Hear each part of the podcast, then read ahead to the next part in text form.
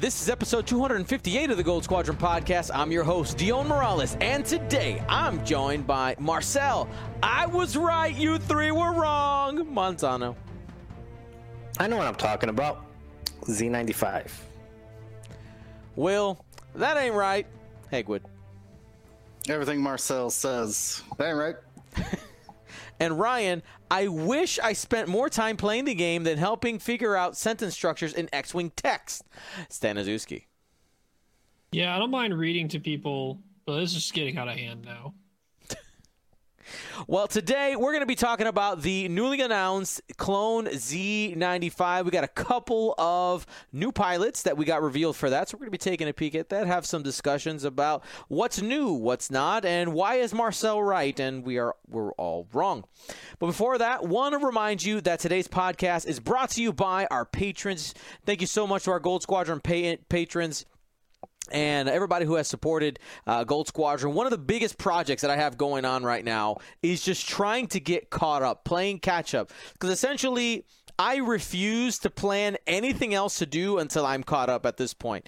And we got past a big hill this weekend. And that is, I have shipped out every single stream prize that has been backed up. That means that stuff all the way back from Galaxies 21, starting with Moncala, all the way through. Now, we shipped out things in between there, but there were, for instance, like the prize, like, for instance, like target locks and pins that were of Galaxies. I didn't feel right shipping those early if the people who played didn't get them, so we shipped those later. You know what I mean? It was weird. But anyway, it was like 140 packages for stream prizes. We give away a lot of stuff. We give away a lot of stuff, but that's why starting in basically once we get our new plan for how we're going to give things away restructured. We're going to be helped out by Curled Paw Creatives. They're going to be part of the Gold Squadron team officially when it comes to shipping. And they'll be taking care of that. We're going to be streamlining some of the process. But that means that y'all who win stuff should be getting things sooner rather than having to wait 6 months to get things. But hey, you got it. It was free stuff. All right. So I didn't feel too bad. Alrighty. So that is that. Then there was something else I was gonna say. The next big project, or the next thing that we're behind on now, is the next wave of Patreon stuff. Basically, I'm waiting for the art. I'm waiting for the art at this point, and I could do a pivot move. I have a pivot move available, but I'd rather not take it if I don't have to. So we'll be updated there soon. Look for a post on Patreon to see what's going to go on there. But yeah, let's jump into it, folks. Let's jump into it. So we're going to click the button. And let us begin by talking about the Clone Z-95 Headhunter. We got two pilots revealed and the dial, which is going to be important here. Ryan, you want to start us off? Give me what's the lowdown on the ship, the stats, the baseline. The stats are a standard Z-95. 2 attack dice, 2 defense dice, 2 hull, 2 shields. It is a Z-95. Albeit from the Clone Wars era, which technically newer in their time than when we eventually get it, when we've had it in our X-Wing history, which is in a Scum or Rebel option. But it does have, unlike the other Z-95s, a ship ability, Versatile Frame, where you can equip one torpedo or missile upgrade while your revealed maneuver is blue. Add a white boost to your action bar. And to put in context, the action bar is a white focus, white lock, and red barrel roll, same as all other C-95s, if I recall correctly. Yeah.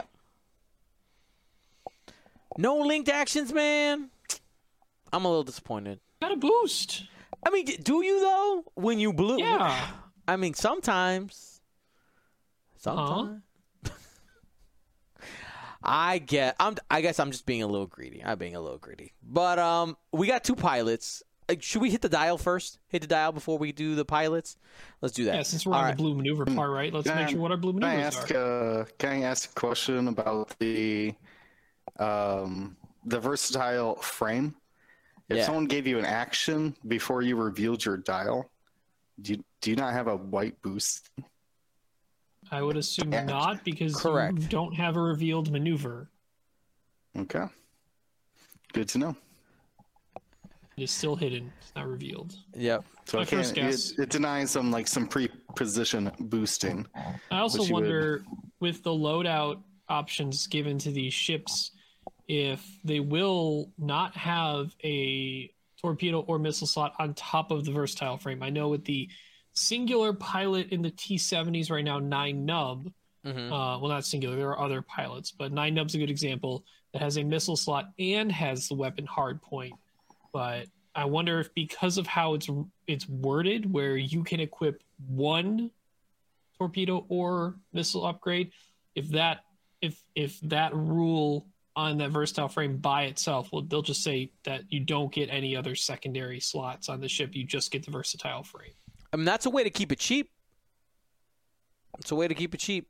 And from what we know, cheap is good. Cheap gets played if the abilities work out. But let's go ahead. Let's hit that dial first before we do anything else here.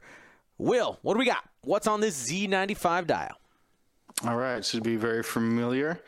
We got 1 bank whites, 2 bank blues, 3 bank whites. You got all the straight maneuvers. 1, 2, 3 are all blue. You got that white 4 forward. Hard 2s and hard 3s. And they also have a 3 and 4 K turn. So pretty standard. Nothing too crazy there. Though the hard 3 is less than getting those big sweeping hard 3s. But still lacking the ways to 180 that aren't just the standard kilogram turn. So no sloops, no talon rolls, nothing like that. Nothing too crazy. No 1 bank blues either. You have to do the 2 bank. Yep, you got no choices there. No choices there. Thoughts on the dial when putting that together with the ship ability, with that boost? What do you think, Marcel? I mean, they didn't change it up, so does it work? I mean, it works in that it can. It works in that it can boost, I guess. I mean, it's got 4 options to boost. Does it work? As in, is it effective? Hardly, because there's no linked action, so there's nothing that, unless it's being coordinated, there's really nothing that it's. There's not much. I'm not gonna say nothing. There's not much that is gaining by boosting, especially in a faction where you get so many either free boosts or boosts after action, with the Nantex getting the evade and then boosting anything with the Force, getting the boost and still having the Force, and especially the Etas and the Deltas getting either the system face boost or the free reposition after. So short answer, or that was a long answer to say, it's hot garbage. it'll get less play than the Z-95s and the other factions, because it is competing in it's not a better Torrent. The Torrent has a 5th hull, and probably is walking around with, like, Tucker's walking around with 2 missile slots for something like barrage rockets or something like that. So it's not a better Torrent. It's not a better V-wing. It's worse than a Torrent. It's worse than a B-wing, and it's definitely not better than a Naboo. And we're not even going to get into the Jedi. Like, all of these need to be 2 points in order for them to be. See, that's worthwhile. That's the fun part to think about what's structured right now. In before AMG 2.5 and standard 2.0, I would look at the ship and the rest of the Republic faction. I would say what point cost is this going to have to be for me to care past it being a Torrent, a V-wing, a Naboo? There's so many things that could be, and it's the tough part with Republic is because a lot of ships do have that sort of two die platform, low health, 2 or 3 agility. That's kind of where it splits off in their maneuverability and force or no force. But with the loadouts being varied on both the slots available and the cost, or the amount of points you can put on a pilot, I can no longer say a single ship is like almost DOA, dead on arrival, anymore. I mean, if they gave a couple of these pilots, 12 loadout value, we're talking 3-point proton torpedoes. I don't know if they would do that, but that would be what it would take for a lot of people naysaying like Marcel to get them to be played. Would you bring a 3-point proton torpedo? Who, me? Yeah. Yes, you. Couldn't be. Then who? Only. I mean, Warthog can't die. I mean, we haven't really talked about it, but. Yeah, I know, but I mean, some good pilot he's going to need somebody to toss him over a target lock. It's going to be single modded unless he's getting it coordinate or unless he's with like a LAT that can give him rerolls or something. Synchronized, or maybe console. A synchronized. Yeah, but then it's still only single modded with a focus token. I mean, I'll take a single modded 4-die shot for 3 points. You get the lock. You could spin the lock with synchronized. Hmm? You're thinking targeting synchronizer. I'm talking about. Synchronized console where they pass down the locks. You pass it down. Yeah, there's conditions to meet in that one, but I don't know. Is it possible? Yeah, for 3 points, maybe. But then I look at it and like I'm not taking it over Varys. I'm not taking it. Well, you ain't taking much over Varys. You ain't taking a lot of 4-point ships over Varys. I mean, let's put it this way. We could hope that some point in the near-ish future, don't know if it'll be by the time these come out, but if purple doesn't go up, we could not. We could see these not played very often beyond just people trying new things. Yeah, and to go back to the 3-point thing, 4 dice with a proton torpedo is good, but right now you can get 3 different ships. That'll give you passive sensors, ion torpedo, and actually 2 ships that'll give you passive ion torpedo and a free evade with 5 health. So it's still 4 dice, and I would say that the ion is just as important as getting that extra damage in a lot of these matchups because of the mission. So.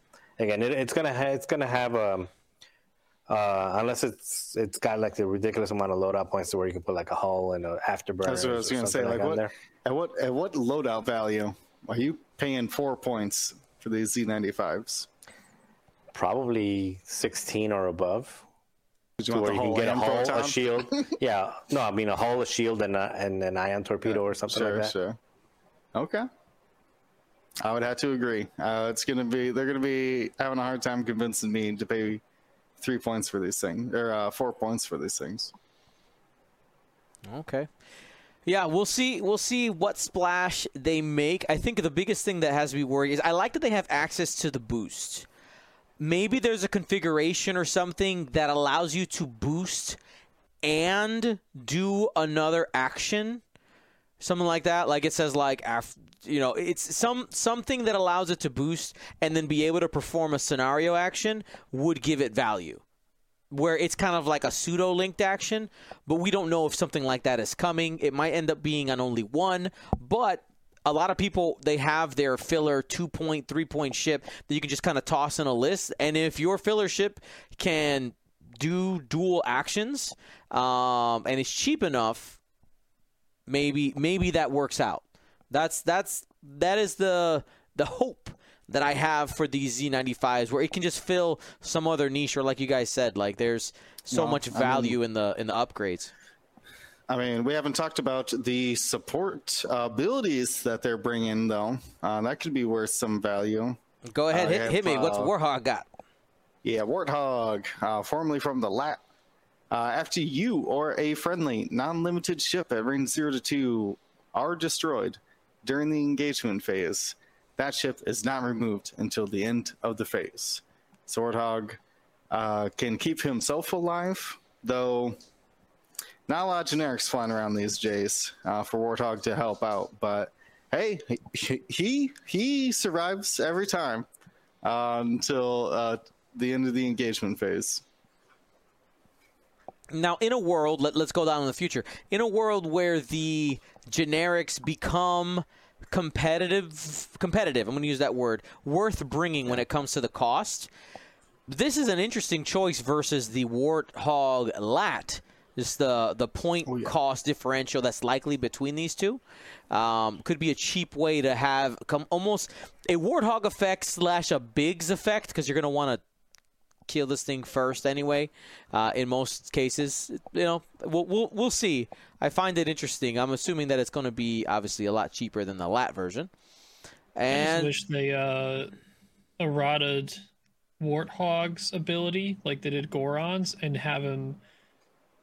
You base it off the clone keyword and non-limited. Ooh, I don't think you can use keywords during the game, though. I know, that's the rough part, right?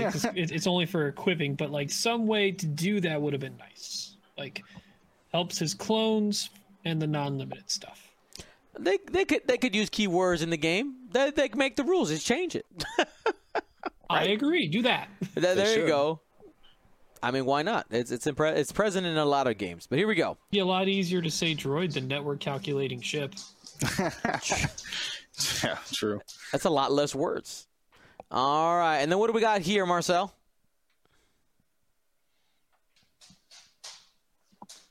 All right. We got Hawk. At the start of the end phase, each friendly ship at range 0 to 1 that has a revealed maneuver speed 3 to 5 may gain one strain. To perform a barrel roll or a boost action. Happens in the end phase, has to be at range 0 to 1. So it's an ability to itself. And it's at the end phase, which means you can clear it with a blue maneuver later, so that's not the end of the world. Of course, you can't have used their boost ahead of time, because you can't boost twice in the same turn. Anyway, Initiative 4, so basically the same ability as the LAT, again, in a chassis that is not as good as a LAT. It's probably going to come in at 3 points in order to, even with a bunch of loadout points, will need to be like at 3. I don't know. I don't see it very, because it happens at the end phase. Mm-hmm. I see it less useful than a system phase where it's going to help you get an objective. Right. Now, quick question for you rural people, yes, or you people that cheat less than others. Right, us that read, correct. All right. How does I remember they explained it a little bit, how counting points and then boosting in to get out of points. How does that work? Points first, then everything else. Let's clarify that a little bit further. Mission points. Correct. Then all the other end phase stuff. Yep. So that wouldn't even let you boost into an objective that you're like, I can get that objective point. Nope. Boost in. They shut that down. Positional. So I mean, it's going from bad to worse. Give it 28 loadout points, give it 2 missile slots, and give it something to make it worthwhile. I mean, I will say that a Hawk feels like it's going to be a lot easier to trigger. With the LAT, you're trying to go around the side. You're also a medium base, so you don't boost in the same way that other ships do. But I can see this is easy. I mean, Hawk just has unlimited afterburners, right? 3 forward boost, 3 forward boost, just all game. Yeah, but why in the end phase? It's not that helpful. Well, it's getting you ready for that. It's not really an afterburners when afterburners is commonly used right now to help mitigate doing a boost action for objectives. Okay, I take that back. So it's more like an ADA then, like in a system phase boost rather than an end phase. Yeah, except your opponent already knows the reposition you've done before doing dials the next round. So they knew I was going to boost. And you're going to be strained, so that means you're probably doing a blue maneuver after it. Yeah, 3 forward. But it's still pretty good, like... Not yeah, slow. I you can see the difference between this, the V-wing, and the Torrent. I think the problem is that we're not seeing it as more valuable than the two. What does it offer me that would make me take it over, you know, the 2-point V-wing that we currently click, right? That's currently 2 points. No, contrail. No, contrail, excuse me. Yeah, right now the only potential value that these could show that would make me want to play them is the option for a torpedo slot with decent loadout points available at 3 cost or less. Because right now, as soon as you hit 4 cost, you got Oddball V-wing with a Proton torpedo. It's just easy money with that if you were looking for that. Right. Oh, that actually. You reminded me of a question. Are we going to see Oddball on this as well? What do you guys think? Bets on Oddball being one of these. I mean, there's 2 of them, right? There's got to be a bunch of pilots for this ship. You know what? We probably can go to Asmodee's site and see how many pilots they have listed. They have, like, not what they are, but, like, they'll list, I think, the number of products in there, right? I think Neil's looking. Sometimes. Let's see. Support your Grand Army of the Republic forces with the Z-95 Headhunter expansion for the Star Wars X-Wing. This expansion contains 2 Z-95s, 2 beautifully painted miniatures, 2 maneuver dials and tokens, 12 ship cards. Oof. Wow. 12 pilots. Well, I mean, not necessarily. 4 of them are generics, right? Right. 2 of each generic. So it's really 8. Maybe there's like, I mean, clones can't really be double unique. That's not really a thing, right? They haven't been, no. No, that what if they're like sense. Special forces clones or something like that? I mean, unless they're double unique to it, that don't have like names like, yeah, you're right. There are like a squad type thing. Oh, like we like 501st Aerial Legion or something, whatever you want to call them. So we have 8 potential named pilots. I think that is really good odds for Oddball. Okay, that's fair. I mean, out of 8 pilots, so there's got to be a gem in there, right? Somebody save this expansion. That's quite a lot, actually. Right, like how many Torrents are there right now? That's actually a lot of pilots. And you actually just reminded me, Will. Shout out to our newest Grand Admiral patron, Chief Yankton. All right, he was the 501st patron that we've had. He's the 501st. Ooh, so, okay. That's pretty cool. Nice.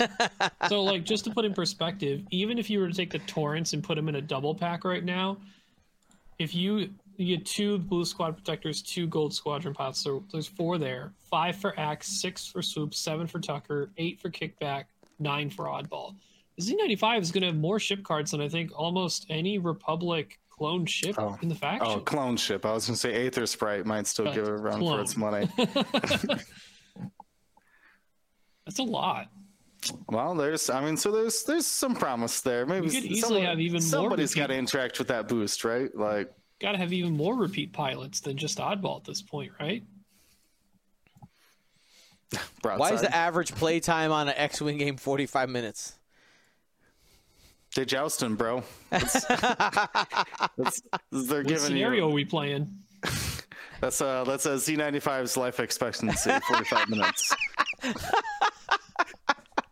You know, life expectancy of 2 Z-95s. Yeah, correct. Exactly, correct. You got them both. Z-95s.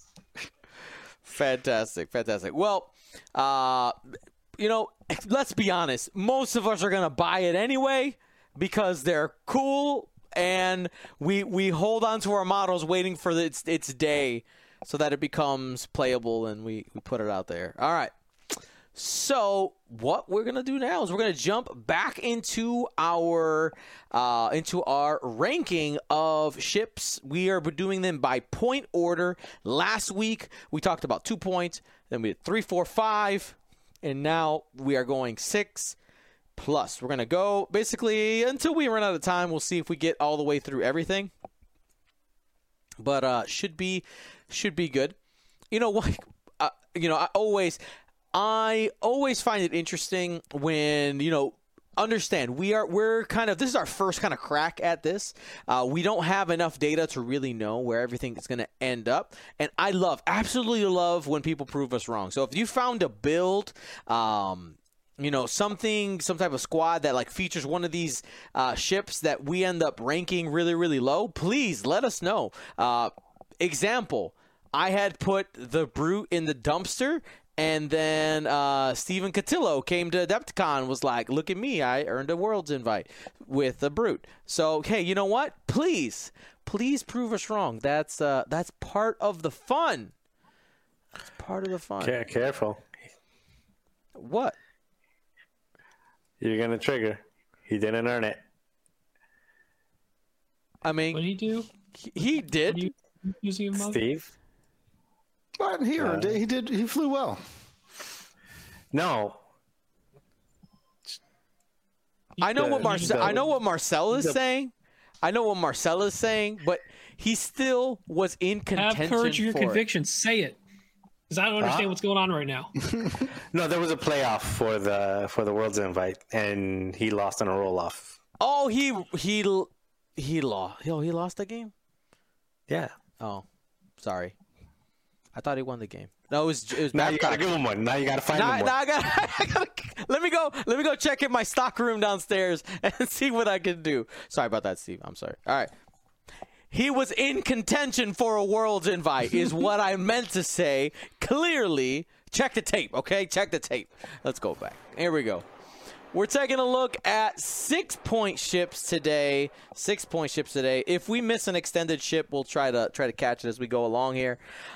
But let's go ahead and hit this. 6-pointers. And I figured what we did last time is we are going to kind of just talk about what do we think is good right away. Like, what is something that stands out? And tell me if you guys feel the same way. We've noticed that high ship count generally is the way to go. When you get to 6 points, you are now committing a significant amount of points with this pilot in your squad. So if it's not contributing consistently, that's a problem, right? It's over that 25% threshold. I was really struggling to find an S tier 6 points. And I think as we continue going up, like, it just becomes a smaller percentage of each group. Any just thoughts on the 6-point category as a whole? Yeah, I think you're right.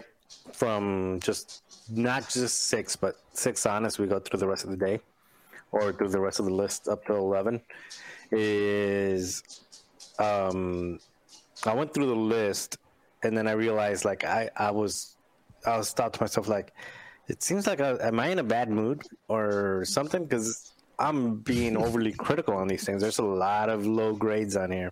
Yep. And then I went back, you know, while we were talking about the other stuff, I went back to try to review, like, what can I bump up? And then I thought, well, I like this ship a lot. Maybe I can bump it up. But then I started thinking just practically, like, okay, if I were to bump this up to an S, would I genuinely take this above 2 3-point options or a 3 and a 4 for the 7-pointers that are available in the same faction that I've listed as an A or an S? And the answer is no. Like, there is very few ships that I would genuinely say earn the S tier. That doesn't mean that they can't be a component of an S tier squad list. Yeah, like, yeah, you can have a 20-point squad that is an S tier because that one contributor is in there. You know, you talk about I don't think it's an S tier squad, but you could talk about like Travis Johnson's Chewbacca, right? Chewbacca is not, I don't even know what it is. Chewbacca's like an 8 or something, right? But whatever Chewbacca is at, it's 7. It is not a 7. Okay, Chewbacca is not an S tier. It is hardly an A tier, probably A, maybe B. It's somewhere between B and an A. But in that particular squad, it it works, and it brings, it makes the whole, you know, the what is it, what's the saying, like the whole is the sum or something like that. Sum of its parts. Some of it's greater than its sum of its parts. Yeah, the whole is greater than the sum of its parts type of scenario, where the synergy kind of brings it up a little bit, but the ship as a in a microcosm, the ship in itself is not that valuable, and that's what I ended up finding almost exclusively 6 to 11 is hard to justify an S tier for anything. And I listed a couple. We'll talk about them when we get there. But I stretched. I can easily all of the S tiers from here that I listed are a stretch. Just trying to be generous. So I'll say. Oh, sorry. Go ahead, Ryan. That probably contributes to the fact that a lot of people are keying in on what. Now it's smart to try and do, and it's a way to play right now. The higher ship count lists tend to veer more towards a PvE style where getting the objective done, getting your points, staying alive, and having some firepower capability. When you get into these higher point lists or higher point ships, depending on how many more of these or things close to this cost, if you're at a 6 point ship, you're probably going to be sitting at a 5 or less count ship list. Which means you're going to have at least one or two components in that are really good at killing other opponents' lists or ships in general, and highly threatening those ships that do just want to take scenario actions and say, all right, if you're going to take that scenario action, you're going to be modless defensively. I could just kill you. So these ships that we're about to go through, they either have to bring severe killing power or severe staying power. If they're worth their points, they have to stay there the whole game, almost unkillable levels where your opponent has to decide in the beginning of the game, I need to make this a target priority, because if I decide to change my target priority in the middle of the game, there's no way I'm actually killing it because it takes that long to bring it down. Yep. Now, Will, what would you say on looking at our list here of 6 point pilots? Is your top, like who's the I would say on my list I don't think I have an S at all. No, I have one. I got one, and it's not even in standard. Who do you have? Go first before somebody steals your stuff. Me, Han Solo Resistance in extended. I think is S tier. Resistance Han Solo. It's not extended banned too, right? Well, yeah, it's banned in standard, but you can play it in extended. Yeah, but just because of the turn zero. Yeah, because of the amount of control you have on positioning with the objectives, which is why it is banned in standard. But yeah, that's it. That's what I got. Like, that is my top S, and it's not even in standard. Will, don't forget to unmute yourself when you have a sec. I'm talking. Don't worry. I feel like there's very few pilots on this list who are flying a chassis I want to spend 6 points on. Right? And there's... There's very few of them in standard as well. Like, some is extended, you know, we could, I might pay 6 points for like a Shadowcaster or a Lambda or something, right? That seems reasonable. Mm-hmm. But man, paying like 6 points for a Hawk, even if you are getting the Moldy Crow, like, oof. What was the other one I kept seeing? The T-70s. Oh, the poor T-70s. Elo, Temin, and 6 points. I don't want to pay 6 points for a T-70, like, even if they are really good. But I would probably say my standout one, I think I have to give it to... Is it really Anakin Skywalker in the Y-Wing? That's my A+. Like, Like, I guess it is. Like, out of all these guys, all these pilots, that Anakin, after seeing Adepticon, the loadout, you know, Afterburners, R4P or whatever. Yeah, R4P. Being surprisingly quick, can hit hard, has some control with the ion cannon turret, right? Like, I assume there's other builds, but man, that build does surprise me. I've been able to play it once or twice, and it can do a lot of work. But it's Republic, though, so I feel bad for even bringing it up. It's a Y-Wing, though, and not a Jedi. It is a Y-Wing. That's fair. Ada, so. That's fair. It's a low agility Jedi, so. It is the highest loadout given to any ship in the sixes, so couple that with 3 Force and high 6, yeah. I guess we should have noticed it before. Yeah. It's, I mean, just to piggyback off of that, I mean, Hera as well, rocking 27 points. There's so many things you could do with that. You can give her a force point and proton torpedoes. It's a bit absurd what you could do with Hera. I don't know if she's as good as Anakin though. She proton torpedoes is good, that's for sure. She just hits a little bit. Anakin hits a little bit harder. Well, she can double tap. That's really you get weapons, system officer, Ion torp, and then ion cannon, or sync to laser turret as well, but. She's in like that whole combo thing, right? Where you got to have like other parts to her. She can't just be out there by herself. Mm-hmm. What about you, Ryan? What's your? You got any other notable 6-point ships? Well, if no one else has any S ships to really go off of at this point, I have two. Hit us. S is for Sunfock. He's coming for you. There is something very, very noticeable when Sunfock got the mod slot and enough to take Afterburners. It is ridiculous the speed and distance it can cover using the tractor forward and boost in either order. It is your choice. It's extremely effective, and when you're in a faction that has Grievous, who I think we all agreed was one of the top tier, if not the top 5 points, yep, those two partnered together can eat a ship in a turn very well. I hadn't considered the Afterburners on there. Oh yeah, and so a lot of people will used to, and which made sense, go with Predator on Sunfock. Enduring is a godsend on Sunfock because there were so many crits that were so damaging because you needed your action to be available to rotate the ship if you even wanted to do its pinpoint tractor ray ability. Enduring is the 2-point talent you take after you already taken Snare and Afterburners.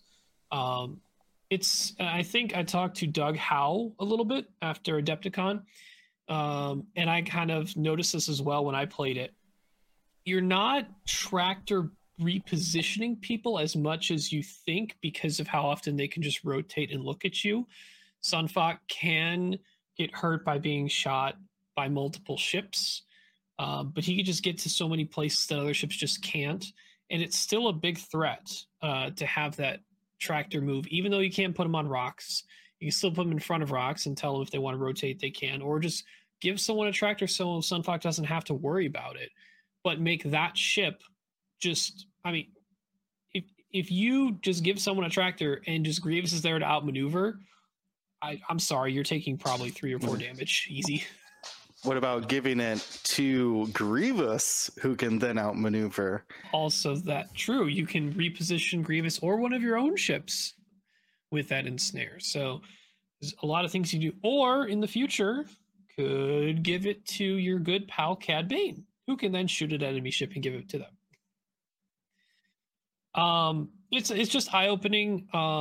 It's still not Sun. It's not the power Sunfock used to be because you could put things on rocks. There wasn't the 90-degree rotate available, but the Afterburners made a huge difference, without a doubt.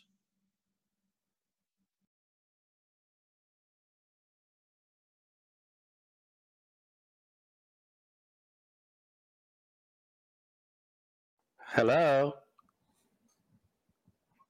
I see William, Ryan, Marcel. I got a nest here. All right, thank you. Trying to skip a brother. No, actually, I was muted, so I said nothing. The people heard nothing. So, Marcel, what's your top S tier? Well, it is not Sunfock, and you got Sunfock at C, Dion. Wow, I got it at B. It's probably closer to an A after hearing Ryan, but it's definitely not an S. It still dies. It's still 6 points that dies pretty easily.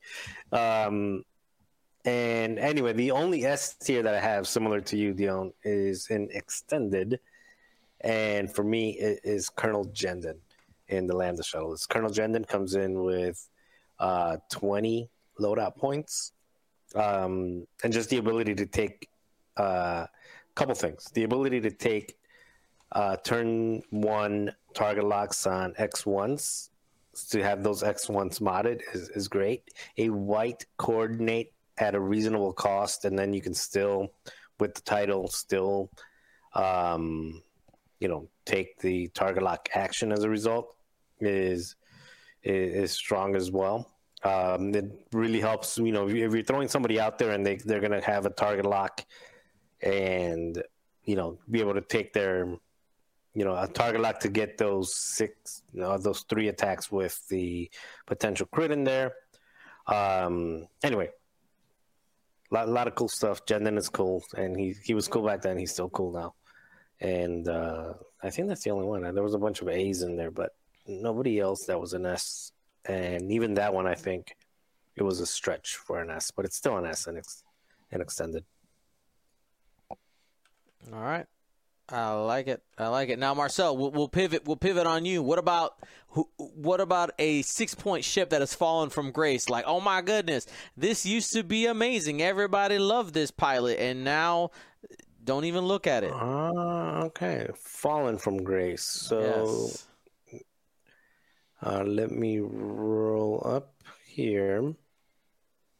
Well, I think the biggest one that fell from grace, if you're looking at a 6-pointer, is the Delta B Jedi Knight, which was in 2.0 one of the best ships out there. Mm-hmm. And that 6 points is probably 2 points above its where it should be. No, actually, with 8 loadout points, it's probably 1 point above. It could be a 5, but at 6 points, with it's just garbage. Let's see what else. Well, would it be considered garbage if the regular Aether Sprites weren't priced so well, or aggressively at least? Yeah, it would still be garbage at 6 points. Okay. I think so, because at 6 points, you're... with 2 agility, they will die. They got 7 health. So think about it as compare it to like the T-70s. And the T-70s also have 2 agility, 3 attack dice, 8 health. 8 health because most of them walking around with a shield or a hull upgrade. And some of them are rolling in at 4 points. Some of them are rolling in at 5. And the ones that are rolling in at 6, we all said are D tier. Be it they don't have the force, but they would be what, C at best? I don't know. I don't think they're very good. Not for 6 points, maybe 5. See what else? Oops, I deleted something. I'd be extremely scared if there were 7 Bs at 5 points, to be honest. Oh yeah, I would too, because I have 4 or 7 Bs. Yeah. If the shift in meta, like they bring up the other Aether Sprites and bring down the 7 Bs, I think I'm still really scared of Republic.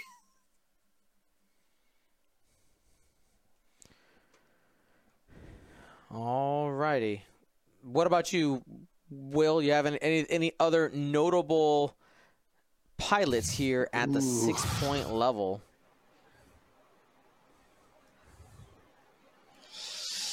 That have fallen from grace. Mm-hmm. Man, I'm probably Paylob. As someone who loves Hawks, loves Scum Hawks, Paylob got access to the Moldy Crow, but it is now makes them 6.12 loadout. So you can still get some bombs, but man, 6 points just for like a single Hawk just seems not enough. Even if you win like whole shield, right?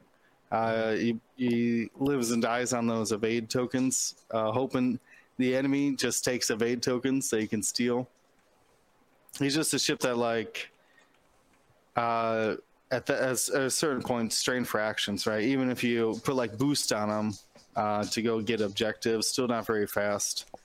I just don't think that at that price point he's going to see much play at all. Now with Kanan and the other ones being 3 or 4 points. Yeah, I think the biggest issue with that, and the other Hawks, with is that the Multicrow title just lost a lot of value because you're not taking the first two turns to build up that, you know, cushion of having walking into with three focus. You're getting into. I mean, you're punching at turn one. You're throwing punches. You're trying to boost turn one, not focus. Right? You're not spending 2-3 turns picking up tokens. So I think that's probably the. So I'm gonna piggyback on Kyle Katarn as well. What was played so frequently since Hera came out. One of Hera's best friends, Kyle Katarn. Now. Like, I'm not paying 6 points for that pseudo-coordinate.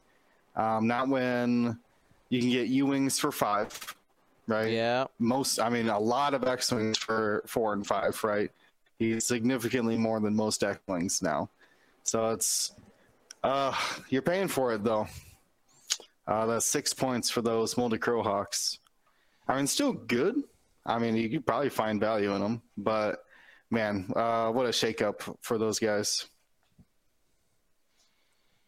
All right, now let's go ahead and let's give some people some just kind of going to Ryan here. Ryan, what I would like from you is just a couple of notable, like, you know, maybe there's something here at 6 points. Oh, okay. I have my brain ready for the bad stuff, but I'll divert. You can give me the bad stuff while you look for the good stuff. How about that? Quick bad stuff. Obviously, Warthog because of generics nowhere, and Hawk LAT just better, more loadout.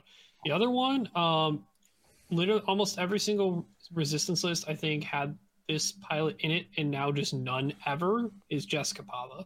Very sad to see at 6 points. Definitely hits really hard. Has I think a lot 16 loadouts a lot, but like. I'm spending 6 points on that. No. You potential. The other problem with her is the fact that you have to keep ships close to each other with her. It's a proximity issue. I mean, if stuff ends up going there, sure. Mm-hmm. She's definitely more of a let everyone go meet at the middle objective or something, like just form a tighter area of objectives to exist so that Jess and friends can stay close together and be very effective. Mm-hmm. But it's just not really worth it right now. Okay, you know what? Give me one value pick. Give me a value pick here. The value pick. I almost gave this an A, but I went to B for now, and it's Old Tarok. Because Old Tarok actually has more loadout points than Fenn. It's 16. It's actually quite a lot. A lot of things you can do with it. I think the most entertaining one I've considered was Old Tarok, who is able to have Afterburners. It's 2 talent slots, outmaneuver, and then we have 4 points left. I just put Fearless on there. It's literally get back here and look at me. Outmaneuver, Afterburners, Fearless.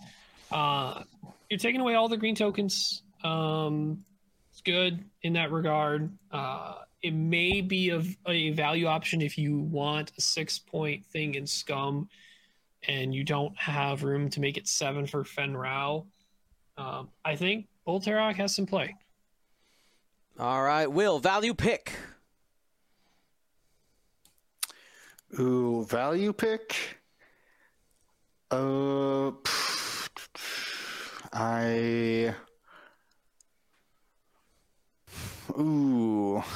that's a tough one.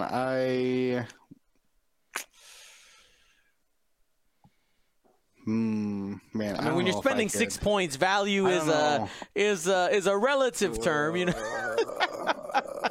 Yeah, that's. I mean, I could just choose like a million of these aces, right? But I think right. I think I'll go with Blackout actually. See, he often gets overshadowed by Kylo in the silencer. But he's only one more point than any other silencer, so still gets good value there. Can leverage that I-5 if you don't take sensitive controls. If you do take sensitive controls, he has enough loadout to get trick shot plus some sort of munition, and can get. We've seen it very valuable. The sensor scramblers to be able to start off cloaked. So you could just run out and get an objective real fast and not have to really worry about incoming fire. Mm-hmm. So he's a pretty good ace. Never got bad. Still very valuable with the sensitive controls. Marcel, value pick at 6 points. I think for me, it's got to be... Arc 170 Rebel Noro Wexley. 16 loadout points is great. A lot of ships being together. She gets the free evade. Veteran turret gunner at 2 points. It's anything with the native front and back arc and a gunner is just going to be automatically a little bit better because veteran turret gunner at 2 is just such a steal.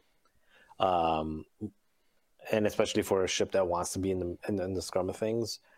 I think you and I have it at A, Ryan has it at B. And it was one of the ones that I considered being one of my only S tier ones. And again, just you could do so much with it. Mm-hmm. You can do, with the 16 points, 14 realistically, because you should be taking veteran turret gunner. There's just a ton that you can do with it, especially just throw force on there. I think that's, find something useful. Throw force on there, or even if you're doing like the trajectory simulator B-wings, use it as your Sabine carrier, and it'll last it'll survive for a while. So, really good ship, I think. All right, and my value pick here at 6 points, it might be kind of an easy one. We didn't mention it though. Is Wedge in the T-65? Excuse me. I mean. It's good at killing things. Always has been. And has a good number of loadout points. Wedge right there. You got 20. Even though I put it at B, and the only reason I put it at B is, it's not a scenario specialist. But it's good at what it does. And you can win games by taking ships off the board. It's Initiative 6. And is maneuverable enough to still be relevant during a fight. All right. Anything else on 6 pointers, friends, before we move on to 7? Going once, going twice. Here we are, 7 points. Now we're getting even more expensive. All right. We shopping at the at the Ritzy Mall now. All right. 7 point ships. Let's go ahead and let's just go with top picks. Top picks here for 7 pointers. Let's go, Ryan. Hit me. I think my only S tier in 7, Luke Skywalker in the T-65.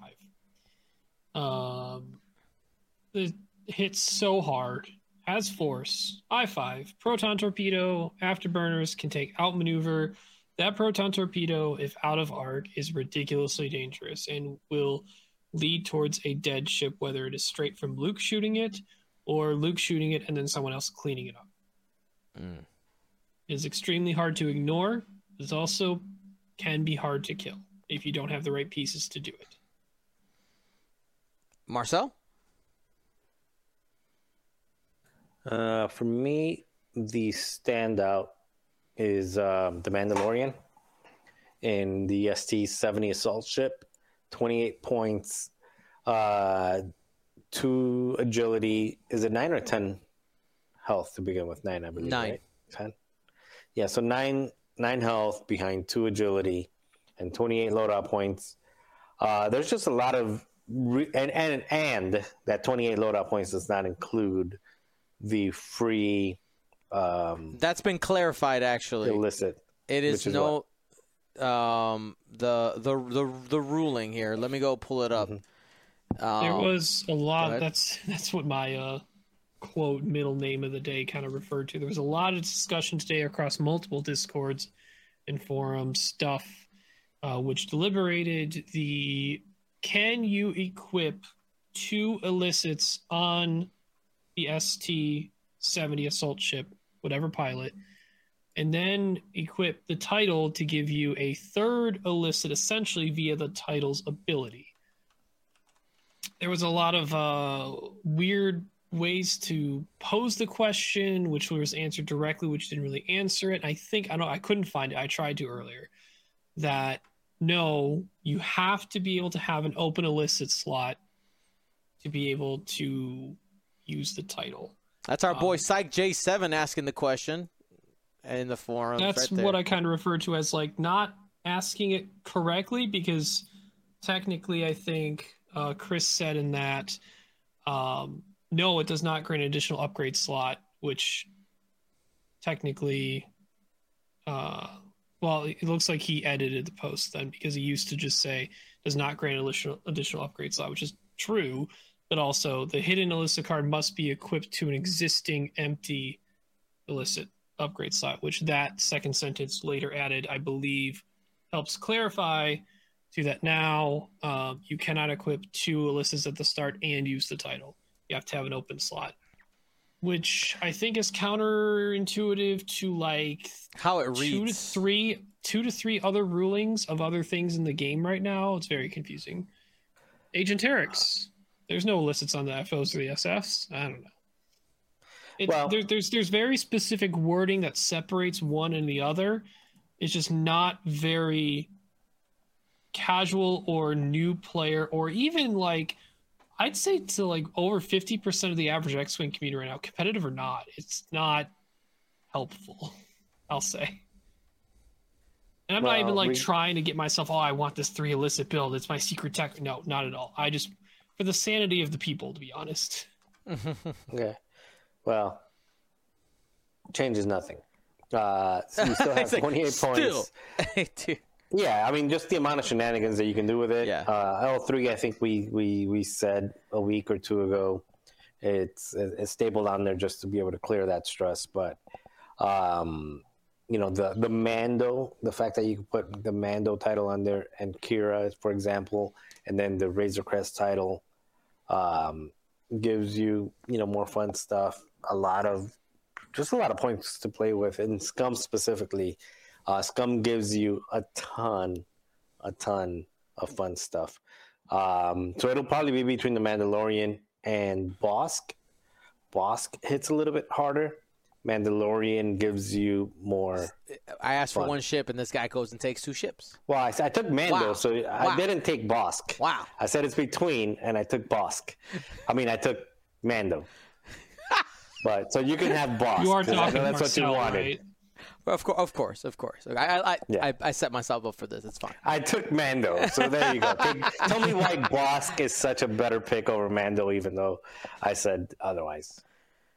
I think Bosk is the child of offensive consistency with the amount of upgrades you can put on him. The list that Ryan has gave me a few weeks ago at this point is what I've been playing, like messing around with Q9 and trying some different build-outs on Bosk as well. And it is just consistently a super scary ship.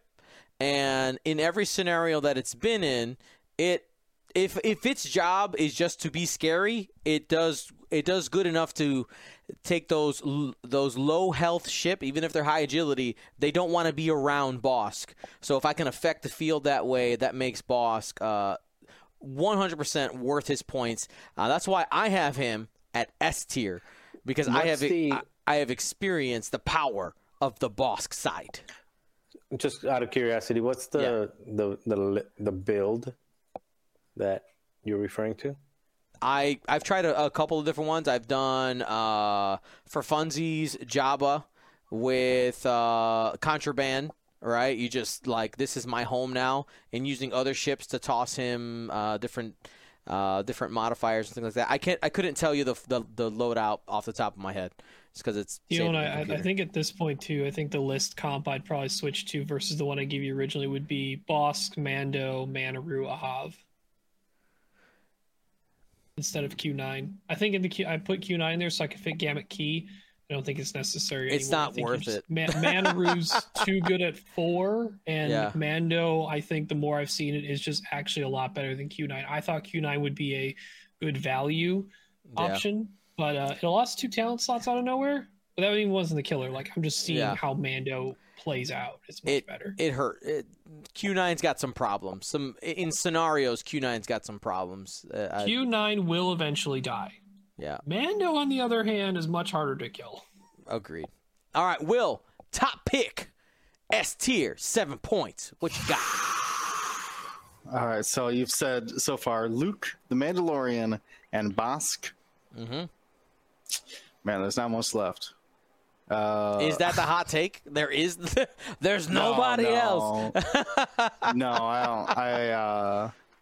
I would say, and in my list, I still had Poe and Dengar, mainly because they're high initiative and their ability to double mount a proton torpedo, essentially turn 1 with no setup. Assuming Dengar is taking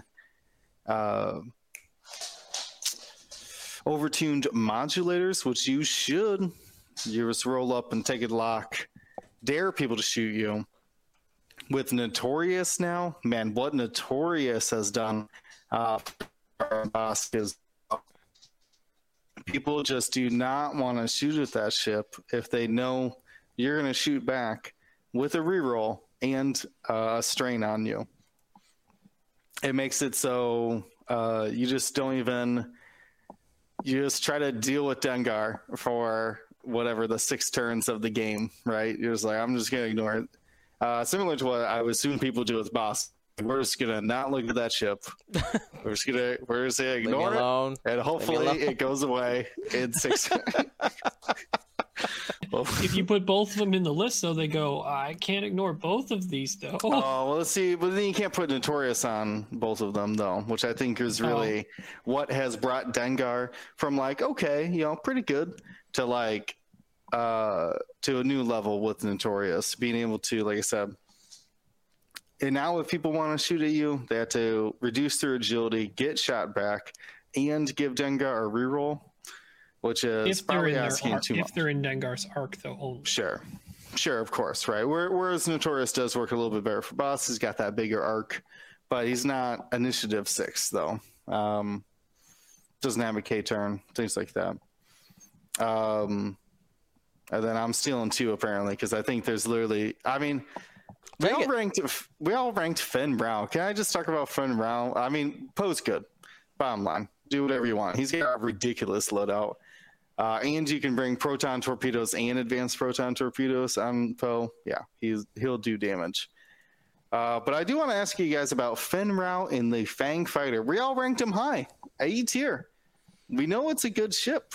It has so much potential, but it's not like you don't start your scum list with Fen Rao. Like I'm not even sure how to build lists with Fen Rao anymore. I think Fen has the problem where, like, as a single operator, he's great. And I think even in spread out objectives, he has a place, because if the fight is separated, he doesn't have to worry about people firing at range 2, which is his unhappy place. I think the problem is the cost, And I think if you want Finn Rao in the squad, I think you actually have to start with, all right, 7 points put aside. You budget it for it. But after that, you need at least four other ships to take the heat off of Finn Rao so that he can actually be Finn Rao. Because if that's what you got out there, it's going to be a struggle.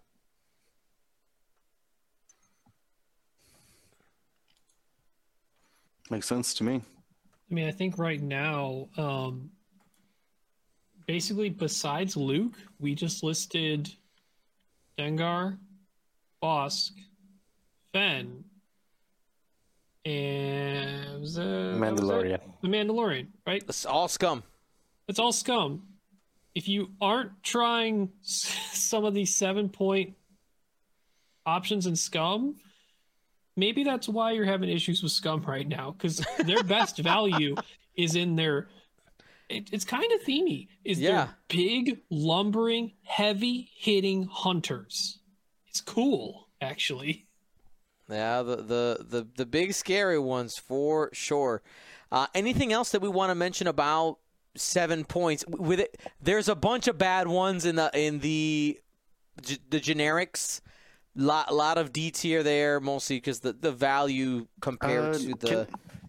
Hit me, Will. Can I ask you guys about the gauntlet? 7 points minimum cost for a gauntlet, where we start seeing some of the big names, Ezra, Rook cast for Scum, Bo-Katan for the Republican Separatist as well, comes in at 7 points. Man, I rated them all as C. Maybe Rook. You might be able to convince me about Rook, but I'm just not seeing how there were 7 points. They're compared to a lot of the other ships we just named. I think the only ones I have at A right now are Ezra and Rook in the 7 point range. Make sure I'm actually telling the truth to myself on that. Cool, thanks, Dion. Does Ezra, like, Ezra looks so good on paper, but like, is he actually doing stuff? Knight Brother title? Yeah, he could. You can equip Ursa Ren Crew to him. He can do something.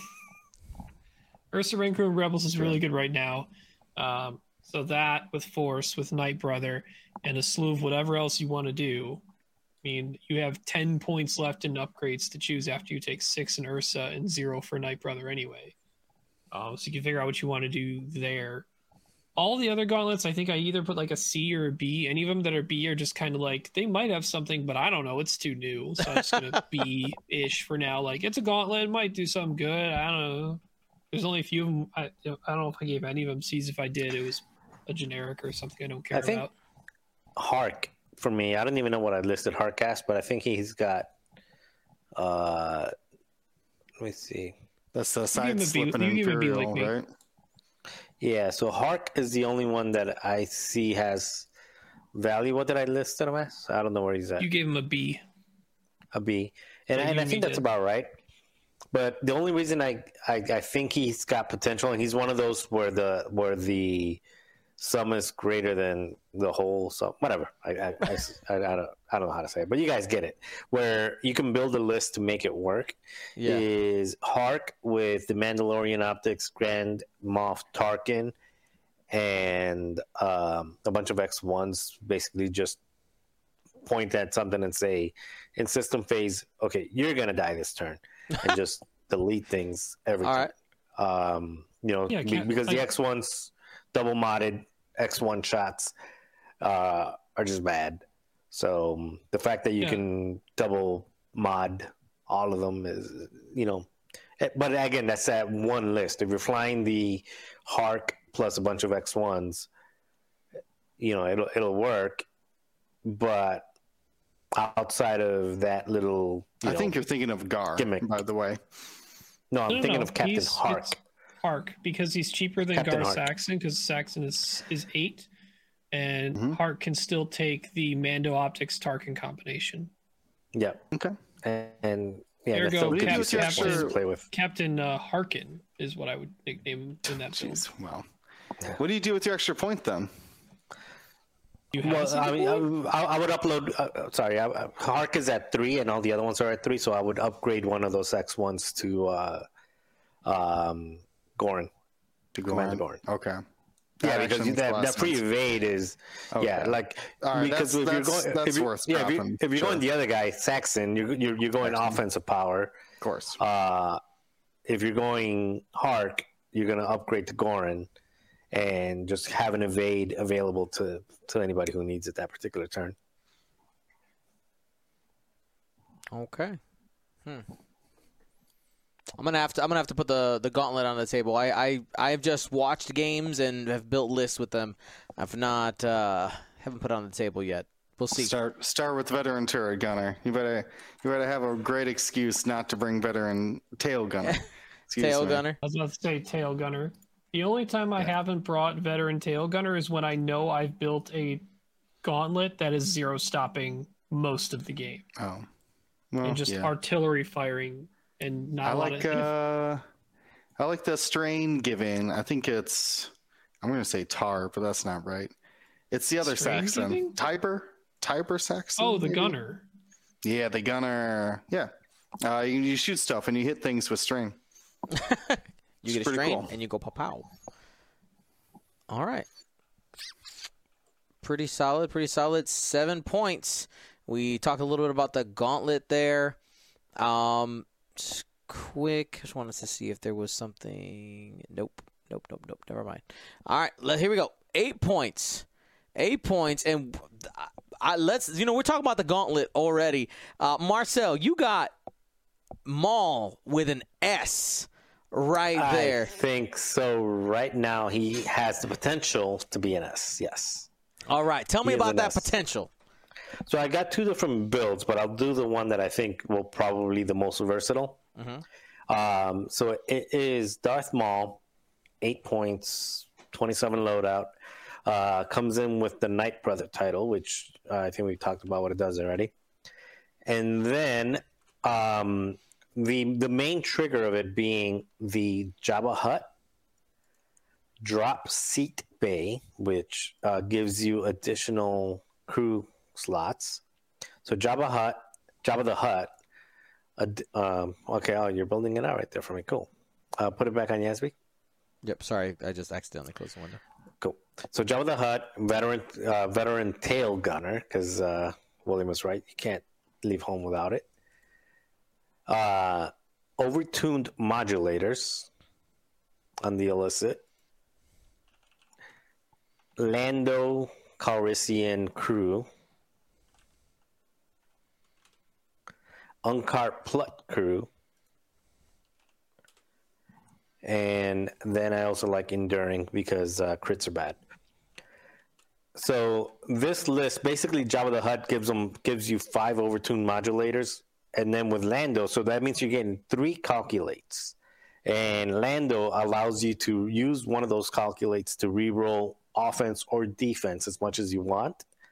So basically, you're getting a double modded offense and defense at least 3 times per, because it has 3 force natively plus the Lando. You're getting to double mod your offense, you're getting to modify your defense coming in, and then the Unkar Plutt, because Maul's ability allows you to spend the force to coordinate 2 different ships at initiative 5.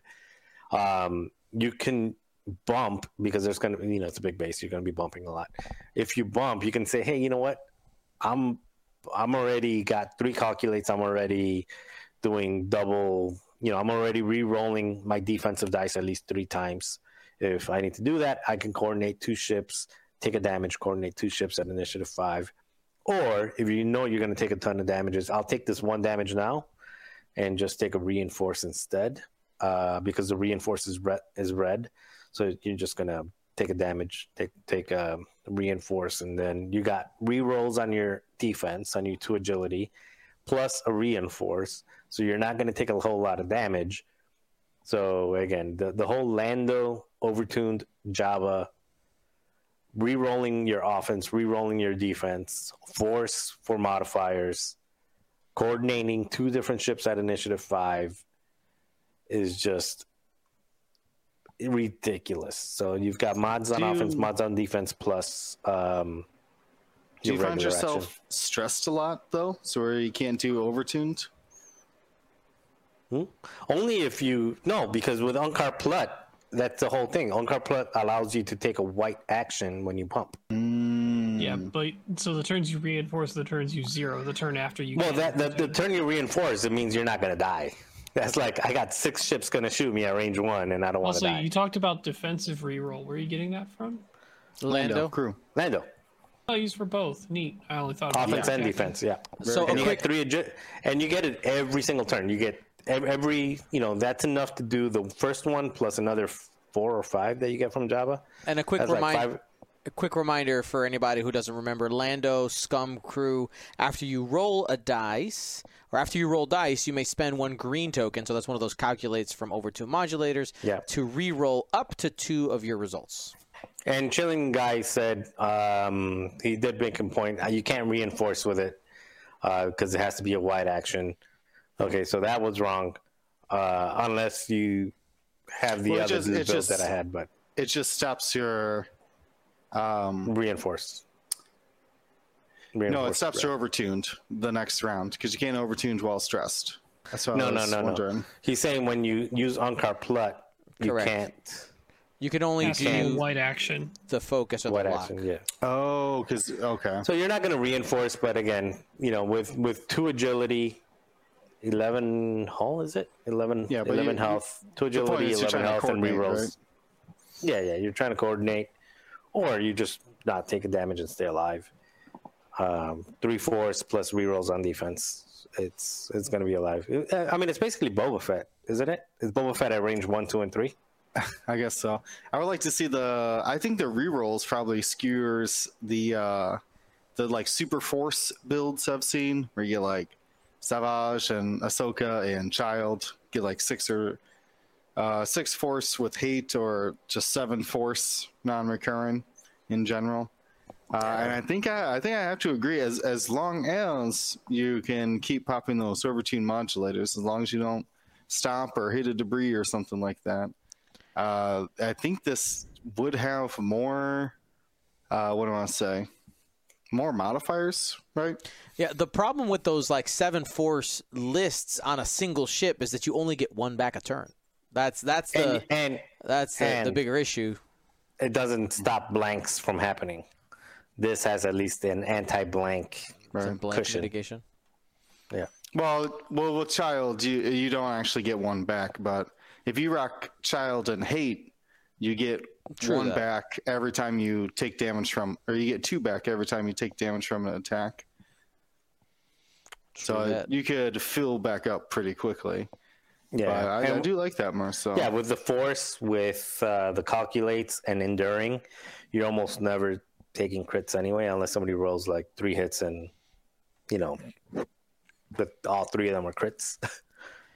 All right, well, let's keep it going here. We talked about Maul. Brian, give me that S tier, or that top tier, if you don't have any S's. Oh, yeah, I don't have any S's. So this is where I kind of had to separate.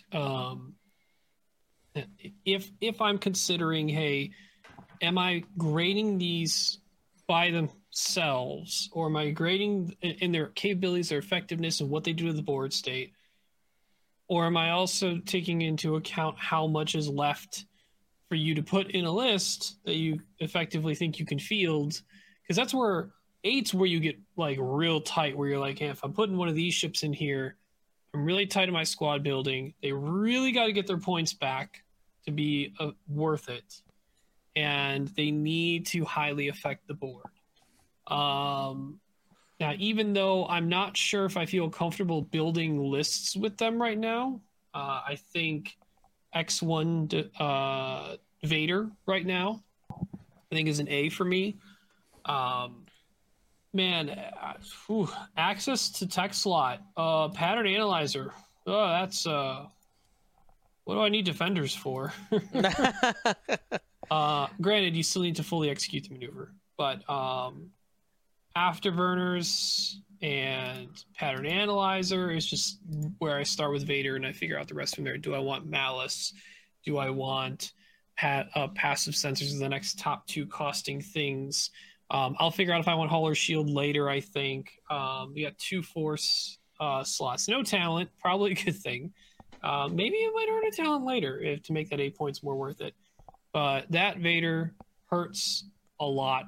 Does real damage, has the X1 ability, so can get crits effectively, which, as I may have mentioned in past casts, not only does that is that really good for salvage, but a lot of the crit damage cards affect your ability to do scenario actions or get to scenarios without repercussions. So as much as we know crits are bad, they are worse now. So more crits that you can do to your opponent, probably better. That's right. Darth Vader, very action efficient. I like Vader as a call. What about you, Will? Ooh, this is probably a reach, but I'm taking Kylo Ren and the Silencer as my only S tier. I don't think I even gave an S tier to 7-pointers. Kylo Ren, turns out, still has enough loadout to take Proton Torpedoes. Can also take, I forget the exact build now, but Brilliant Evasion. And the Sensor Scramblers. You must have the Sensor Scramblers on your Kylo. So good. I think that's pretty close to his 16-point loadout. You got some other options in there. I like the Brilliant. I don't really think you need to go Malice because you need to bring the Proton Torpedoes. The biggest debate is really, are you running sensitive controls or not? Certainly big advantages either way. So I think it's more of what you're used to. If you can take advantage of sensitive controls, you probably should be. Because it gives you so much more variety in your movements. And man, he's just as good as ever. And in 6 turns or so, with his speed and high agility, he's pretty much unkillable. Which is why I think. Oh well, Dion, do you have one? I got a runner-up I want to talk about. Honestly, those were the 3 that you guys brought up were the ones that I was looking at. 8 points outside of, honestly, for my personal type of flying, like outside of Vader and Kylo Ren, I don't think there's a ship on this list that I consider flying, personally. So go for it. What is your runner-up? So, in the same line of thinking of like a ship that you can't kill in 7 rounds or whatever, right? It makes me think about a Decimator, who I think do rank high in this tier. But actually, I want to get your guys' opinions on Anakin Skywalker 7B.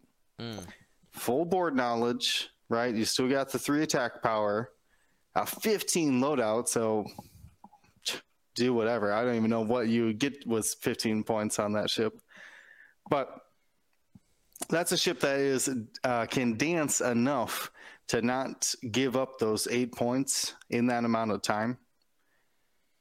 We all ranked him at B, which seemed like, you know, he's got value in that aspect. My issue is I would rather take – I think out of the Anakin Skywalkers, it's the least productive. For what it does. The Y-Wing, sure. Anakin, I think, is more value. You get more loadout points. If you're just going out there to murder things, the Y-Wing is better. A2 Anakin with all the crit bot type of stuff, you know, which we haven't even mentioned yet, significantly better. I just 7B Anakin lands for me in a weird spot where I don't see myself, unless my goal is to play 7B, and there's a strategic reason why I'm going 7B. I think it's the worst Anakin. it's still good. It's still B, like, in the game. Like, I think it's still B tier. But if you need an Anakin I6, go for another one. So competition, basically. Yeah. These, there's competing not only Anakins, but competing heavy hitters like that. Mm-hmm. Makes sense. There's not very many thin ships. I've noticed that we've significantly gotten bigger ships as the points go on. I think this tier shows it. Do we only have 2 small bases left? No, 3.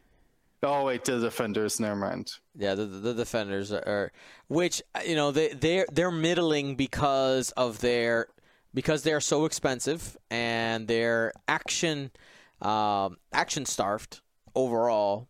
That's their biggest issue. For sure. All right. Any other notables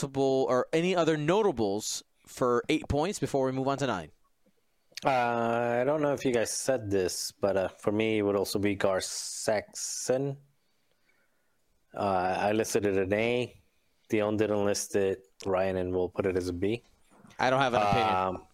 Yeah, but for the same reason that I listed as a notable the Harkin. For the Mando Tarkin with 4 X1s. It's still a 5-ship list.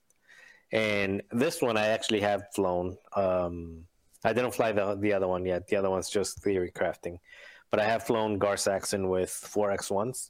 Mm-hmm. And that additional die when you do the K-turn afterwards is extremely valuable. Especially you get 2 of them every turn. I mean, you get 2 of them on a turn and then 1 every turn if you're, like, constantly using it. But yeah, that ability is really helpful. I mean, it turns those X1s, even if they don't have a target lock, you still get a 3-die gun out of them when they do that. And it also allows, I think I flew it with Gar Saxon, with Tarkin. It also, Gar Saxon gives you an extra crew slot, which allows you to fit Krennic. I believe. Maybe I'm wrong, because I've flown different versions of it. I think you need the drop seat. I think it only comes with 1 crew. Probably I did something like that. I don't remember, because I flew different versions of this plus other ones with the Lambda shuttle instead. I really do like Gar. Like when you can you can throw 4 dice, be like, if someone's like, turn away from me, I dare you. I'm gonna give you 4 dice. 5 at range 1 if you're, like, chasing somebody down. Like it, but it's not only for yourself; it's for your friendlies as well. Oh, I mean, yeah. Think about people. Jan Ors, how scared. Good Jan Ors. Oh, yeah. Think about Jan Ors. Thinking about 7th Fleet Gunner. You know, the other things that allow you to get an extra die out of friendly ships. You know, there's a big premium and big value in those things, and Gar Saxon gives that to you, and the fact that you can get Gar with 4 X1s for a 5-ship list, with and each of those X1s at 6 health, and then Zertek, you know, being one of those, and again free target locks for everyone at system phase. It's just pretty nutty. See, my concern though with this list, I mean, with the ability itself, is because you do have to be in that back arc of an enemy ship. Are you able to get that done consistently and worry about the objective? Two or three times a game, yeah. Yeah, and the reason you can is because it's for friendly ships, not for yourself. So if it's for yourself, probably not. Right. But the fact that it also works on the 4 other ships that are out there trying to help you out. Mm-hmm. Again, you can target lock something on the left, but then the better shot is over here, and it still gives you the 3-die attack for those X1s. Good point. Good point. Here. Yeah, I would note as well. I'm with Marcel. I think the Gar and 4 X1s might be the better list, but don't forget this thing's got a greater than 16-point loadout. Gar Saxon can take Admiral Sloan and run, would that be 6 TIE fighters with them as well? Now you can boost those TIE fighters up to 4 dice attacks at range 1 with a reroll from Sloan potentially.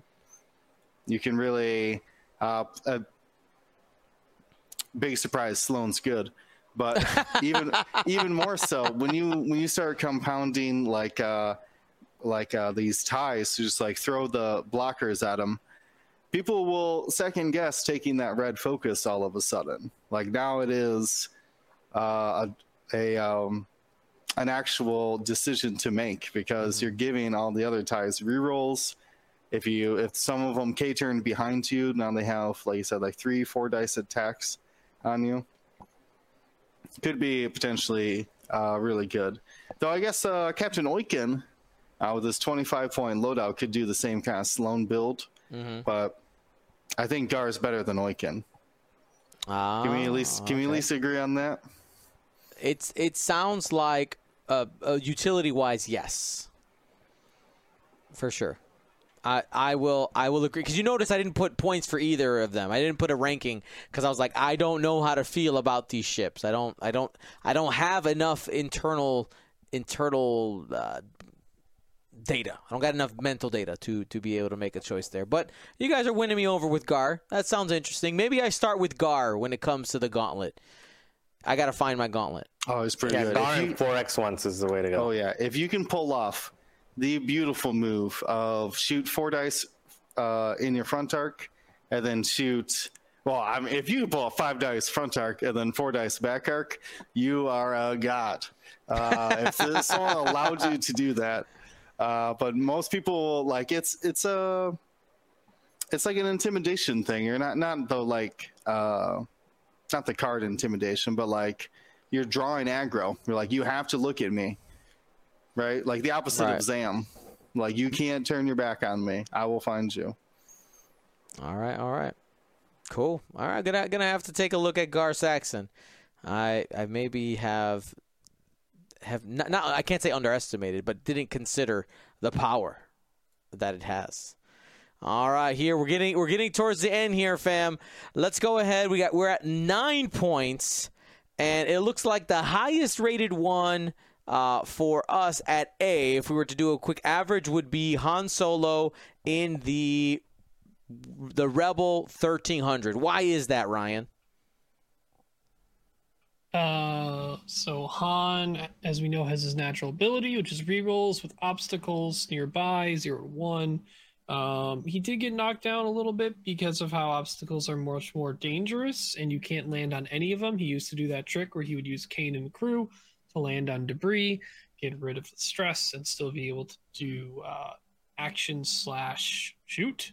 Can't do that anymore. So it inhibits him a little bit.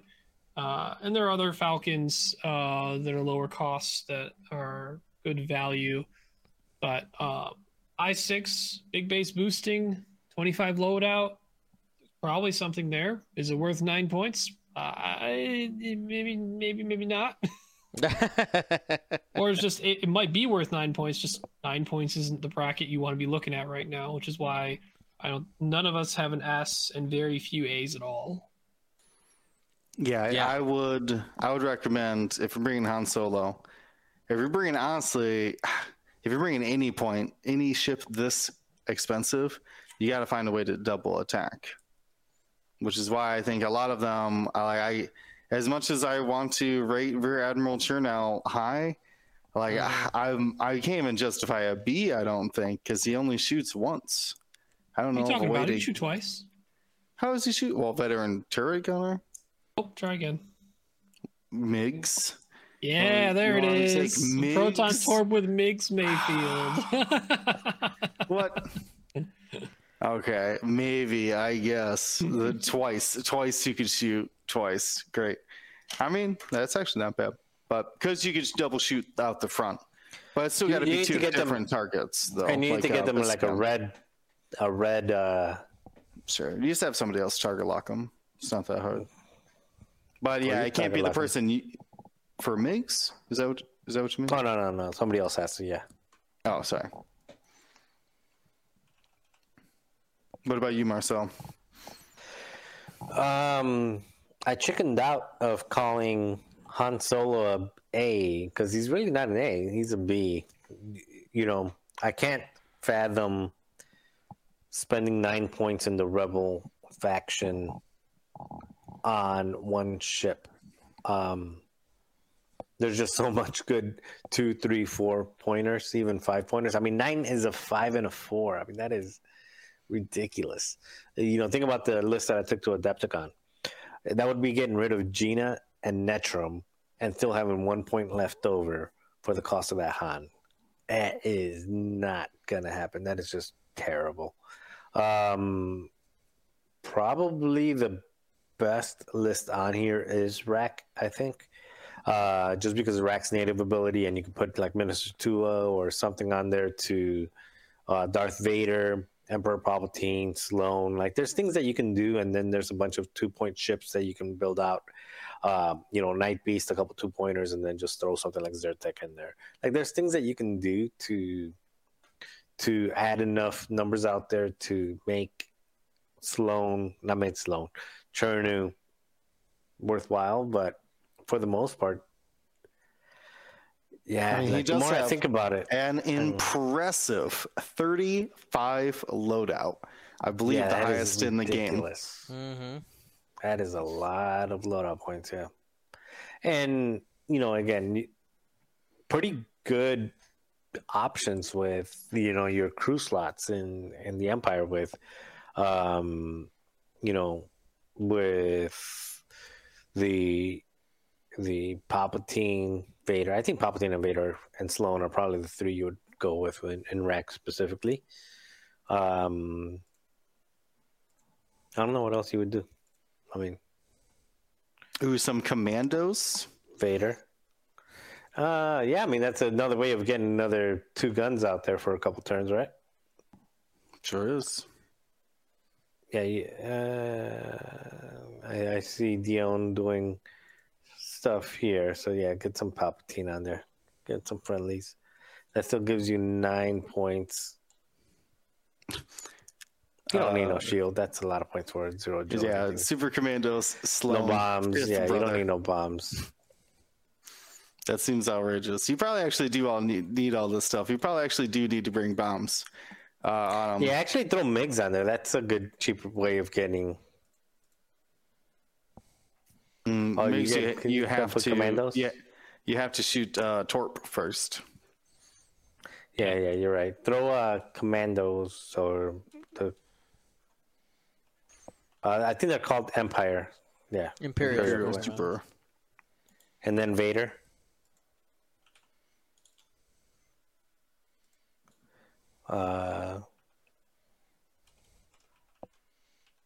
Good brother. Torpedo. No, you're only at 2 points left because you already used all your. Don't forget the title; it's free. Why'd you take the? I don't know. I'm just clicking buttons. I don't know. Try ruthless. To see. Throw some ruthless on there, yeah. I'm ruthless. You're half the list. You're gonna start killing the other half. You gotta throw a bunch of TIE fighters in there. Who cares? Just kill those TIE fighters. All right. So here I have a question. So it sounds like from our conversation, we're saying that the higher pointed ships are overall they're a tough pill to swallow because of how much they can take away from your squad building when they're over half of the points and how the ships function in scenarios. If there was an additional scenario, so right now it's is it assault? Assault on the assault at the satellite array gives you an advantage, right, for having a larger ship.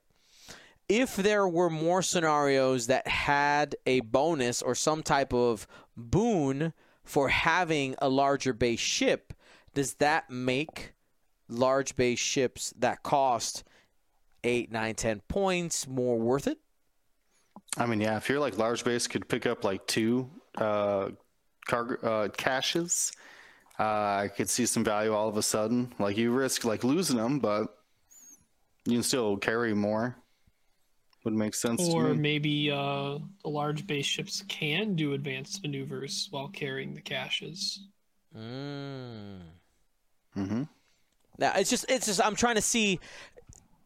Most of the time, as X-Wing players, we're looking for efficiency, and what we're seeing right now is with the current way that the game is played, we have an inefficiency when it comes to large base ships. So I'm just trying to see where things at. I see right through you, Dion. You see right through me. Look, what? I see right through you, looking right at your face. Yeah. What do you see? You're crowdsourcing for objective ideas for your Galaxies and your other. I see right through you. I was here like, well, what if? How can I make? I see what's going on. I mean, even if it's true, it's a good idea. Yeah. No, I don't care. I'm open for it because I would love for a 3-ship list. We're talking about 4. I would love for a 3-ship list to be viable in a tournament. I would love that a lot. Mm-hmm. Yeah, something. I'm thinking of a scenario where it's like VIP. Like as long as you got one ship on the board, it's scoring a point a round. So these larger, chunkier ships. Who are just hard to take down in 4 or 5 rounds could be like designated that like VIP. Yeah, right? And not only that, the chase is on, right, to find Han Solo. Yeah, I was gonna say it's not even, you know, if you were to give them the ability to carry 2 or anything like that. I think if you were to take the current objectives that we have outside of chance engagement and were to lower the number of objectives that you're putting out in the field to 3. Mm-hmm. If you have 3 objectives instead of 5, those 3 and 4 ship lists look really good because the amount of points that they're going behind by going after the kill is, you know, they're only going 2 points probably because you're unlikely to go, you know, 0-3. Mm-hmm. So you're going 1 or 2 is not very meaningful if your objective is to kill the other player. So you don't even have to change the objective and change the way that the mechanics of the missions work if you reduce the number of objectives that are available for ships to pick up and run away with or to claim and or whatever the other one is, King of the Hill thingy. So, cool. Dion, are we talking about these only in the bracket of 9 or? Since you're, I mean, let's go ahead and talk about 10 and 11 because I mean we're in the big spenders category right now, Ryan. Take it. There's not a lot left, and so we talked about how we just got done talking about like how much these pilots probably don't make up their costs. Yet almost all of us across the board, until Will maybe puts a letter in there, put Boba Fett. Oh, you know what's a fire spray. You know what's a. I put Separatist Boba Fett as A earlier, and I did too, actually. I think a lot of people, Dion did as well. I think a lot of people are sleeping on Separatist Boba Fett. I was like, Boba Fett for 8 points, let's go! I was like, oh wait, no, that's not the right Boba Fett. Kid Boba and Separatist for 7, I think is good. But anyway, the adult Boba Fett, scum Boba Fett, one of those ships that's on the list of, if I want, you need to take a hard look. If you see Boba across the board, you need to take a hard look at your own list. Can I actually kill this thing before the game is over? If the answer is no, don't even shoot it. Don't even try it. Don't waste your time. If the answer is maybe, that's still not a yes. Don't even try it. If the answer is yes, then you still need to decide turn 1 if you're going for him. He is that difficult to bring down.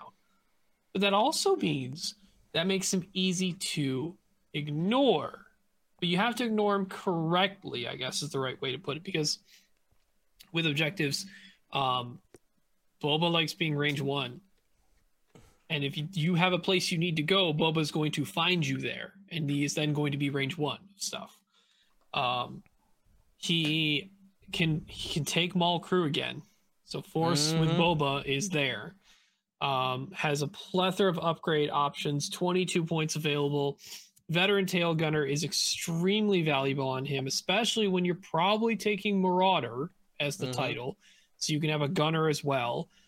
If you want to take a Boba Fett that you punish people for ignoring you, you can go the Paul Heaver route that he took at Adepticon and go Greedo and Auto Blasters. That's really scary. So get you. There's a lot of ways to get out Boba, but no matter what way you do, you probably start with a force crew blanket, easy. And then after that, figure out what kind of boba you're making.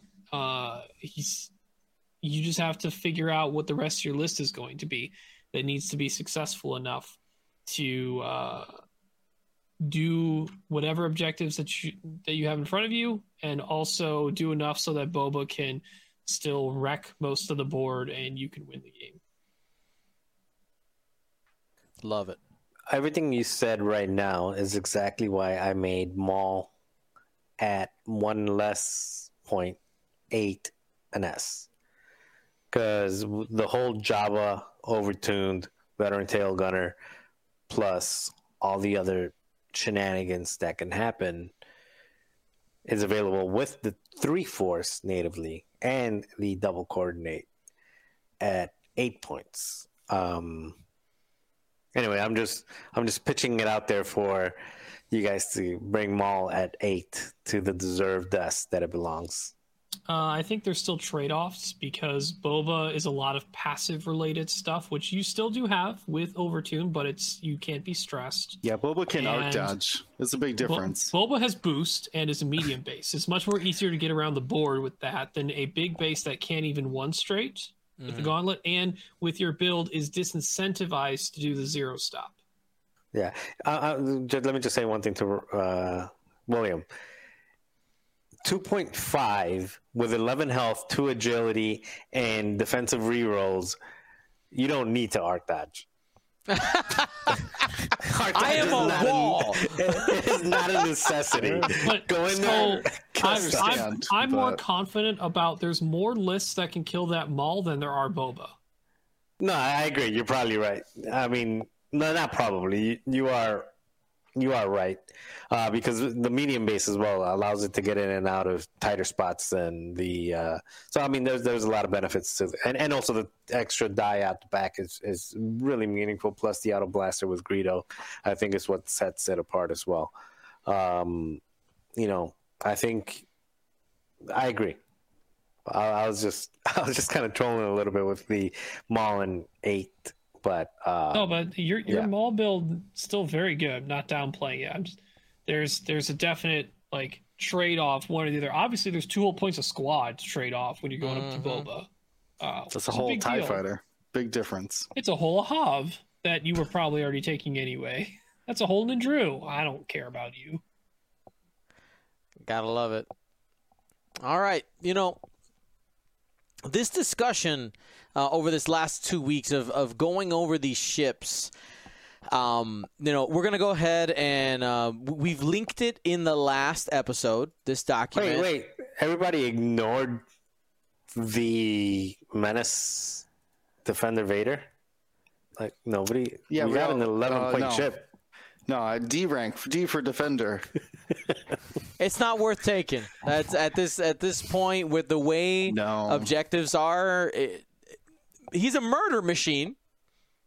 He does that goodly, but at 11 points, half of your squad with the objectives out there, it's not worth it. Yeah. It won't let me give him a grade. It won't let me give a grade. It still blacks out. The automation thing doesn't work. You have to do the little. Like the little roller on next to the printer, the paint format. I'll get you for it. Yeah, you got to do the little paint format thing. I gotcha. You know what? Real quick, Dion, before we wrap up, real quick. The Fall of Dash Rendar, by the way. Oh, man. New obstacle rules and... He was probably already half your squad anyways, let's be honest. But we were ranking him pretty low from his all-star appearance with the last couple of tournaments we ran for Galaxies. Uh-huh. He needs his actions. That's the problem. It's like he has to have them. And he's not contributing outside of that. I mean, obviously he's extended only. So, you know what? I'm curious at the Midwest Scrub Down happening in a few weeks. By the way, we'll be there. Maybe somebody brings Dash.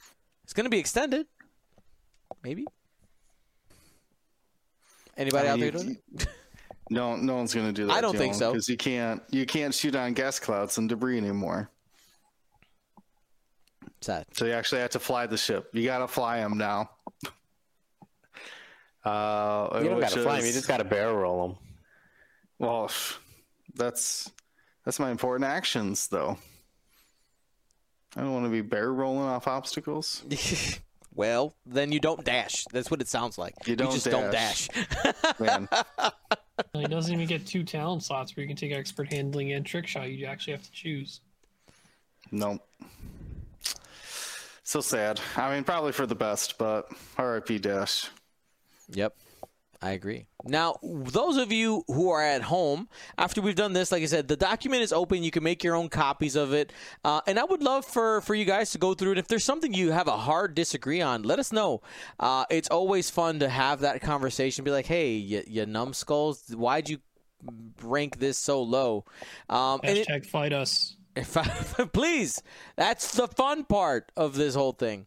So we'll see what comes out of the wash, and of course this is something that these rankings will evolve over time. And there was definitely people who were posting like, Dion, can you please make like a TLDR of this, please? Give me a 5-minute video with everything you guys said over the last 2 days. It's really hard to do.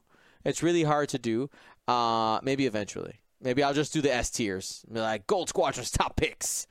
5-minute video, maybe. We'll see. If I have time, I still got stuff to do. To my S tier. I need to fix something. Amendment. Amend it. You added or removed an S tier. I'm not going to send it. I'm not going to say people have to find it. There you go. Scavenger hunt. Where's Waldo? Where's the change?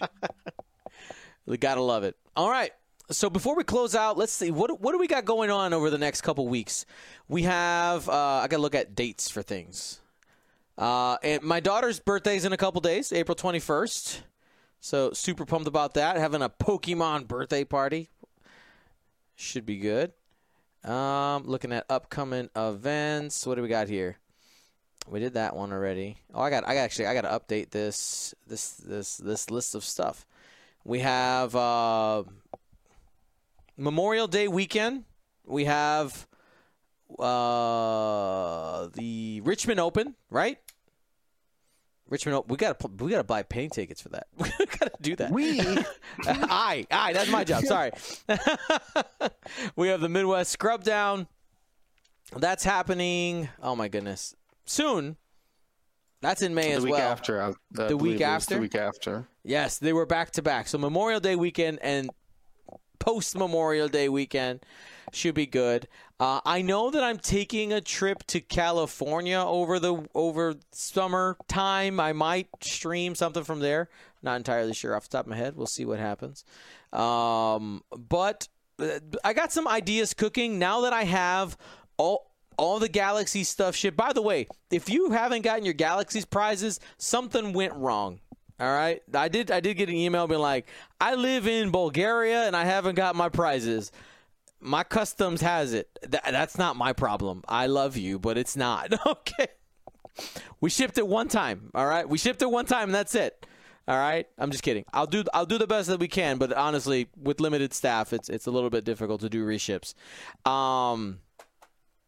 We have got a lot of ideas cooking now that I have everything out.